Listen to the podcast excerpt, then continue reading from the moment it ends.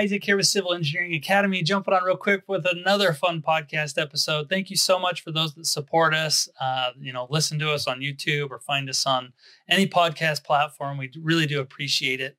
Uh, excited to be with you. If you need help with anything to deal with your exams, the FE or PE, please check out our website, civilengineeringacademy.com. Uh, we even have stuff like uh, study groups that you can join, practice exams, including an FE CBT exam simulator, stuff like that. So go check it out if you need help with your exams and things of that nature.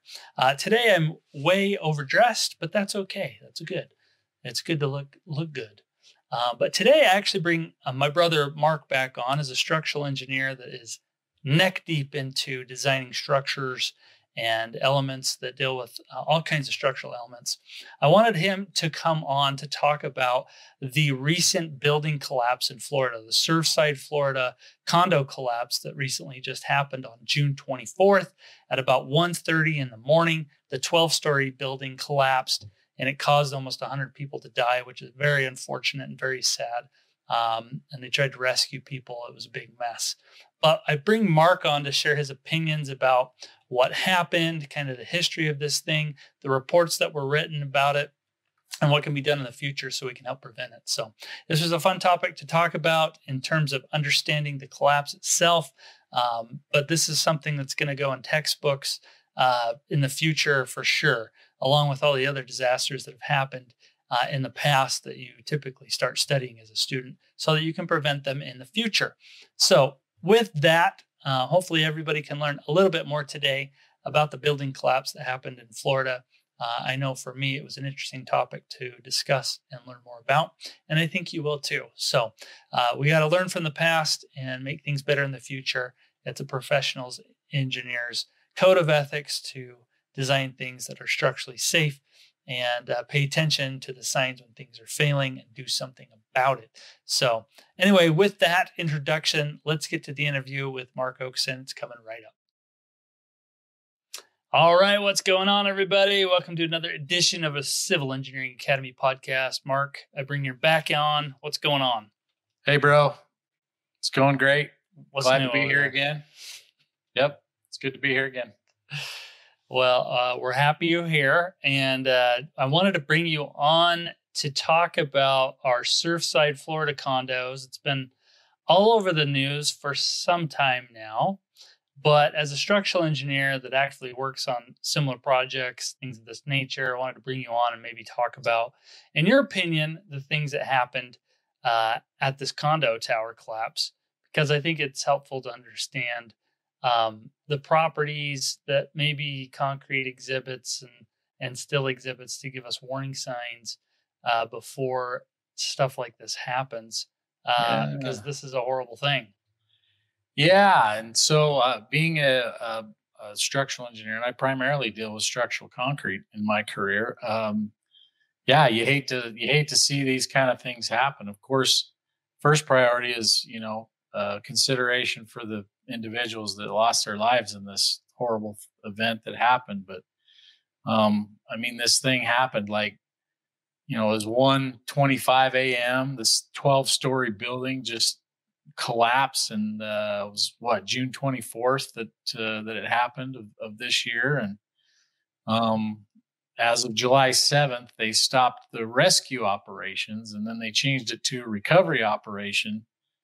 Um, and then you know searches for victims actually stopped back in on July 23rd.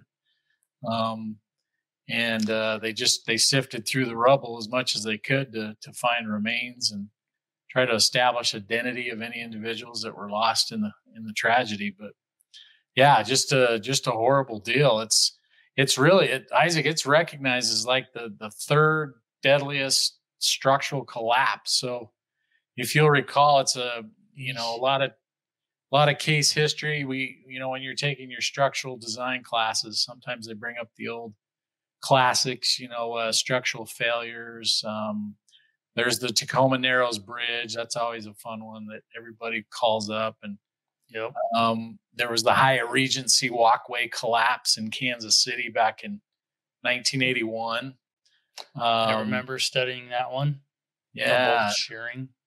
And there's been um, there was a really old one back in 1860 that was a Pemberton mill where 145 people died. So, um, you know, if you look at uh, the history of structural performance, I mean, that's if you if you like statistically compare that, it's not so bad.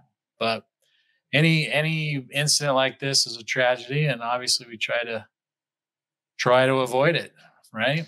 Yeah, I think it's a horrible situation. Obviously, it's not good. Um, I, I'm always curious about what they do when they investigate these kind of things. But before we maybe even talk about that, maybe we can walk through maybe how this was designed. I know they're calling these the Champlain Towers, and they were actually built in 1981 by a group of developers. Um, and we've noted this that uh, as part of a three building complex with each building constructed to 12 stories tall. Yeah. And uh, these drawings were produced in 1979 under the UBC or the Uniform Building Code. So how does you know how does that relate to maybe the way things might be designed today um, in terms of that? Well, back in those days, remember that uh, ASD um, was the primary method of of design. So allowable, allowable strength design, allowable stress design, yeah. And so what you would do is figure what kind of stress a member, uh, you know, for example, a beam was capable of resisting, and then you'd back it off a little bit by using um, a factor of safety. Um, and it wasn't and it's still actually allowed uh, today you can engineers can still use uh, asd to design their buildings um, they have to stay within i'd say some more uh, parameters than they used to um, but you know nowadays uh, everything is is per strength design primarily um, lrfd um, right load resistance factor design. Yes, which uses more of a, I'll call it a stochastic kind of an approach, uh, more probability of failure kind of a, an approach where, and you know I'm talking about Isaac, where they use mm-hmm. these uh, limit states, right, to uh, figure out what the uh, nominal strength is of a member, and then they back it down by a phi factor, right, depending on yeah. how much uh, what the chances are of failure. Um, and I believe the whole idea that though is that we're designing a more economical design. Well, um, exactly with LRFD. Yes, and so you could argue that because this was UBC, that probably there were some components that may have been designed more conservatively than maybe maybe we'd have today. Um, so so um, just talking about the codes, our understanding is that this was built according to the code that it was needed to, to be designed to. Yes, yes, and I haven't heard anything that. I mean, there's there's always um, you know that gets questioned. The design gets questioned when something mm-hmm. like this happens, of course, and it should. Um, but um, everything that I've heard is uh, that you know there's there's nothing there isn't a smoking gun that says that uh, this building um, even though it was designed per the UBC of 1979, was not actually constructed per that per that code. Um, gotcha. I don't think there was any shoddy construction. At least there isn't anything that was pointing to that. But um, but I mean, they had lots of investigations. The the concrete was actually exhibiting warning signs, just like it was supposed to. So there was uh, some you know investigations structural investigations that were done and they they determined that the waterproofing layer at the pool um, wasn't sloped sufficiently and so it would constantly uh, the, the water from the pool was constantly standing on on that pool deck and just allowed to mm. sit there and concrete is porous it's a porous material and so it'll soak up water we deal with that kind of issue on parking structures all the time in corrosive environments. You get the de-icing salts and those kind of things dripping off of cars uh, as they park into the the parking structure, and then the concrete's porous and it kind of soaks it up. And then when it gets down to the reinforcing steel, salt, uh, you know, on steel is just, I mean, it's like a corrosion accelerator. It just really, really starts rolling, you know. And so, so this water, um, I don't, I, I, I'm not 100% sure if it was a saltwater pool. It could have been, uh, which would have even worsened the uh, the situation. Yeah, that would be good. Yeah, I don't but- know either what kind of pool it was, uh, but obviously water and whatever chemicals you've got in the water plus concrete, if it wasn't designed to try to resist that stuff, at least the best that it can, not that it totally Yeah. stops it, but if you're not preventing it, it just accelerates it. Exactly. and it's those it's those chlorides that really like just kill kill it. And so over the years, the water just kind of percolated through the concrete. It got to the rebar. It started corroding the rebar. And then everybody started noticing spalling concrete, right? So spalling concrete is where it just kind of pops off in chunks. Mm. And when rebar rusts, it expands. And so not only does expanding rebar pop off concrete, which compromises the structural section, right? The cross section of whatever structural member is being damaged with the water, it compromises that, but it also takes away the bond, right, between the steel and the concrete. If you've uh, noticed a piece of rebar, it's got little deformations on it, right? Yeah, and I've seen this all the time in like short little retaining walls and in like parking places or um, bridges, uh, pedestrian bridges too. You can see concrete that's like falling off where you've got salt and water over time just wanting to corrode that thing. So Yeah. sounds like similar situation here.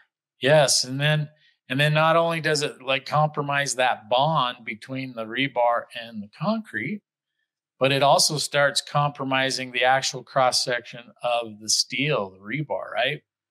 Yep. And if and if you can remember back uh your your concrete design class, Isaac, um, you know, the the area of the rebar is a big structural property, right?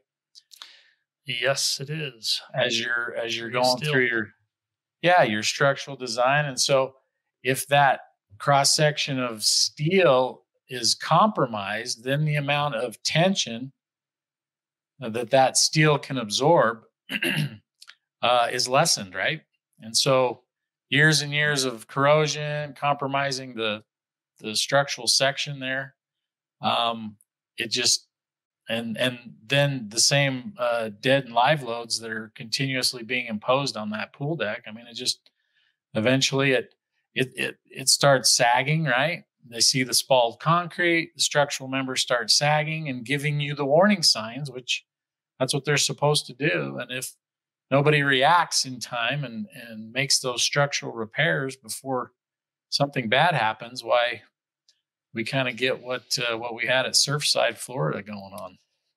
Um, so um, we mentioned the warning signs that happen, and those are kind of built into our, you know, to the design process. But with this particular one, there were investigations made. Uh, sounds like there were some reports made a few times with some suggestions on what to repair and what to do and the cost of that. So, what what did you discover on um, those reports that were developed for that? When did they come out with those? Well, I found I from what I've read, I, it, uh, it it seems to me that there was there was enough investigations going on, at least structural investigations. I would say competent structural investigations that were going on because of the uh, the alarming nature of uh, you know the uh, the impending collapse that was there. But um, what I would think what happened here is that um, it was it was kind of resistance from from the ownership right of the condominium. They're they're they're looking at uh, the the repair was assessed at about fifteen million dollars, uh, which is a big nickel um, on a uh, a condominium of this size. Um, and it was also going to impose a huge um, I don't know, it was going to be a big uh, imposition on the uh, the residents of of this condominium. They were they were going to probably get uh, displaced for a little bit. I mean, to make repairs like that, you have to displace first of all everybody uh, from the parking garage area, that deck that was supporting the pool. Get everybody, you know, that nobody could park down there. Um, there was probably uh, good structural integrity in the tower itself. So they would have had to have displaced everybody down below. And I'm not sure what other spaces were below grade down there. Hmm. Um, but it was just a big inconvenience, right? So you've got this this structural failure that's about to happen. The concrete is exhibiting warning signs, telling everybody it's it's going to happen. We got to make the repairs you've got a reluctant owner that's kind of like, man, this is going to cost a lot of money. It's going to displace all my tenants. This is going to be a pain. I don't want to deal with this. And so there's just kind of a reluctant, you know, process. It's slow to get started and they just didn't get after it quick enough. But they should have gotten everybody out of the parking structure below. They should have got that whole deck shored up with some big heavy steel shoring. And they should have uh, started the structural repair um, before all this happened, you know. But hindsight's twenty twenty. Right. So I'm just curious. Um, with hindsight being twenty twenty, though, how? I mean, what could be done to avoid this in the future when when someone else does an investigation of a property? Maybe it's one that's already right there in Florida. Maybe it's next to this one. Who knows? Yeah. Um, you know where the next one is going to be, but uh, I mean, would you recommend not only doing a, uh, an assessment like they did, but it sounds like really what needs to happen is just that action needs to take place a little sooner than, than well, uh, what was discovered. So. Yeah. So when when a structural engineer makes an assessment, you know, a, a competent structural engineer makes his assessment and gives you gives you the warning. I mean, uh, as a property owner, you ought to take it seriously. Is what is what this means and um, yeah. Well, in terms of timeline, though, Mark, we, I mean, the information you're sharing, I think, was from a 2021 report, but they had a report back in 2018 that yes kind of identified the problem back then. Yeah, but but they still hadn't put a price on what the what the repair would be, right? Hmm. So I gotta believe they got the report, and then the owner was a little bit reluctant in in in reacting, right, to the report, and he thought, you know, man, I guess we better get some some estimates done from some uh, construction and some uh, some repair type uh, contractors that can help us with this problem. And he just didn't know. I mean, in kind of in his defense, he just didn't know what the what the magnitude of the repair was going to be, which I'm sure is why he was a little reluctant in um, because uh, assessing a repair like this. I mean, it takes a while just to make the assessment, right? You can go underneath and see that the pool deck is sagging, but it's a whole nother thing to have an official report done uh, where a structural engineer makes a full investigation. I mean, he has to take measurements. Um, there, some of those measurements uh, take time to make, right? If he's starting to measure deflections over over a certain time period, maybe he's putting strain gauges on different things and trying to make all his measurements. I mean, that takes some time too. Hmm. Um, and so I think uh, it, it just it just took time. The wheels were slow in, in turning all of this. And then an owner is not going to want to make a decision until he has a price in front of him, but he can't get a price generated from a competent contractor until the structural assessment is done and the scope of the repair has been defined, right? So yeah. it just takes some time to get all that put together. So unfortunately, what what should have happened is um, they should have gotten everybody out from under there, like I said, before any structural repair had to happen, and and they should have got that pool deck shored up so that it could have, uh, you know, resisted some additional load and not not failed um, like it did. They could have shored that up before it, it all came down and bought them some more time to, uh, you know, maybe put some numbers on the repair costs and um, and kept everybody safe. In hindsight, that's what should have happened. But well, it's all unfortunate. Um, these cases are obviously going to be in some textbook in the future as something to learn from. Um, but it's always interesting to hear how you know what, what's going on in the current events of today, um, how these things are investigated. I I'm not sure. I mean, Mark, how do, how do they investigate these things? Um, Well- to really find out what happened. I know you have these reports, and and the, I think they're probably yeah. So before have them. before the building falls down, it's relatively easy, right, to to do a structural assessment because you can the the building's up, right? You can you can make your measurements, you can take your your surveying shots, you can uh, you know, paste your strain gauges in in key locations, you know. All those things can happen, but post collapse, man, it's just it's tough because you're dealing with just a pile of, of rubble and twisted rebar and i mean you can go back and you can like see maybe if rebar like the number of bars or you know on a structural member a column or maybe a, a shear wall um that maybe the number of bars was was there um but man after everything's come down it's just You're just just a pile of powder. I mean, think about the 9/11 cl- collapses, and that that was a structural steel building, and the and the uh, the floors were uh, uh, were concrete. Um, they were, I think, they were composite decks on that one, and so you can see just the pile of rubble. So it just kind of rubbleizes the concrete. It almost turns it to to powder when it's uh, enough of a force that it just compresses that concrete so much it grinds it to a powder and so in that in that mess in that pile of rubble it's just Good it's luck. just tough it's tough to make a structural assessment so the most valuable thing they've got is like the footage they've got some security camera footage of how the the collapse started in the center of the building and then there was a section behind the center of, of the collapse which was like a a shear wall once that pulled away, then there was nothing linking that uh, that east tower to the west tower, and then it just came down as well because uh, Makes sense. it just toppled over. But but the short answer is it's just it's tough after a building's already come down to to make an assessment. it really is. Got it. So, Well, this has been very insightful for me. Um, obviously, there's news reports about it, but it's uh, about, about it. But it's always fun to hear when you know somebody's in the trenches and and doing and designing this stuff, how you hear about it and what your assessment is of the whole thing. So um, Yeah. that's what's fun to for me to talk about. It's a very unfortunate event. Like I said, I'm sure it'll be studied for a long time and thrown in a textbook somewhere in the future. So yeah, um, that's just that's just my assessment. You know, I haven't been involved with every every single detail, but as I look at it, that's that's what I think happened. sounds good. So, yeah, Well, Mark, thanks for jumping on, sharing your story, sharing your opinions about things. Appreciate it. It's always fun You to bet. bring you back on and talk about stuff. yeah, you bet. Thanks, Isaac. All right. Thank you. We'll see you in the next one. See ya.